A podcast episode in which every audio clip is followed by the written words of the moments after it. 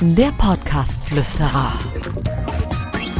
Für Podcaster, für die, die es werden wollen, für Hörer, für dich. Eines der größten unterschätzten Argumente für einen erfolgreichen Podcast ist, die regionalen Möglichkeiten zu nutzen. Ja, klingt jetzt ein bisschen komisch, ist aber relativ simpel. Das heißt, wenn ich einen Podcast starten möchte oder ich ihn platzieren möchte etc., geht doch erstmal über die Lokalität, über die Regionalität. Da kriegt man nämlich schneller offene Türen, sowohl bei Interviewgästen als auch bei den Hörern, wenn diejenigen wissen, oh, der ist bei mir um der Ecke und der macht das da. Das interessiert mich aber jetzt mal. Das wird am Anfang äh, häufig vergessen, wenn man einen Podcast startet oder ihn hat, dass man mal den Fokus auch auf die Regionalität legen kann.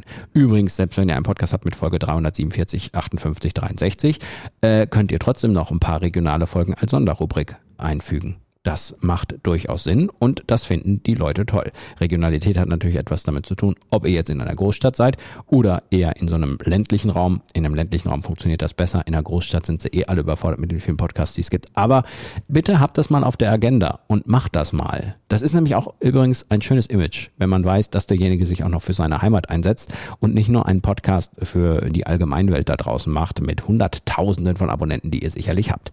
Wenn ihr die nicht habt, dann müsst ihr euch genau genau solche Dinge einfallen lassen. Bitte auch im Social Media Bereich die Strategie dann übertragen. Also wirklich mal hören, oh komm, lass uns doch mal das Netzwerk bei LinkedIn eher auf regionalen Fokus erweitern. Also gucken wir mal, wer so in meiner Umgebung ist, den ich ansprechen kann. Und da passt nämlich auch wieder die regionale Podcast-Folge oder die regionale Podcast-Staffel dazu, dass man darauf aufmerksam machen kann, weil Heimat finden alle gut. Und deswegen sollte man da mal überlegen, ob man diesen Fokus auch mal auf seinen eigenen Podcast überträgt. Nur so eine kleine Idee von mir als Inspirationshappen heute Morgen. Regionalität, schaut mal rein und schaut auch gerne in die Shownotes. Da sind ein paar schöne Links drin. Ein paar richtig schöne Wissenshappen als Webinare. Guckt euch die mal an, helfen sicher weiter. Macht's gut. Bis dann.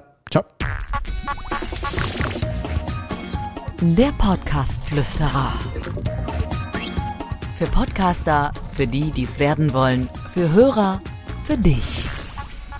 Abonniere den Podcast-Flüsterer auf iTunes im Auto, zu Hause oder in der Bahn. Alle wichtigen Entwicklungen der Podcast-Szene verständlich und hörbar.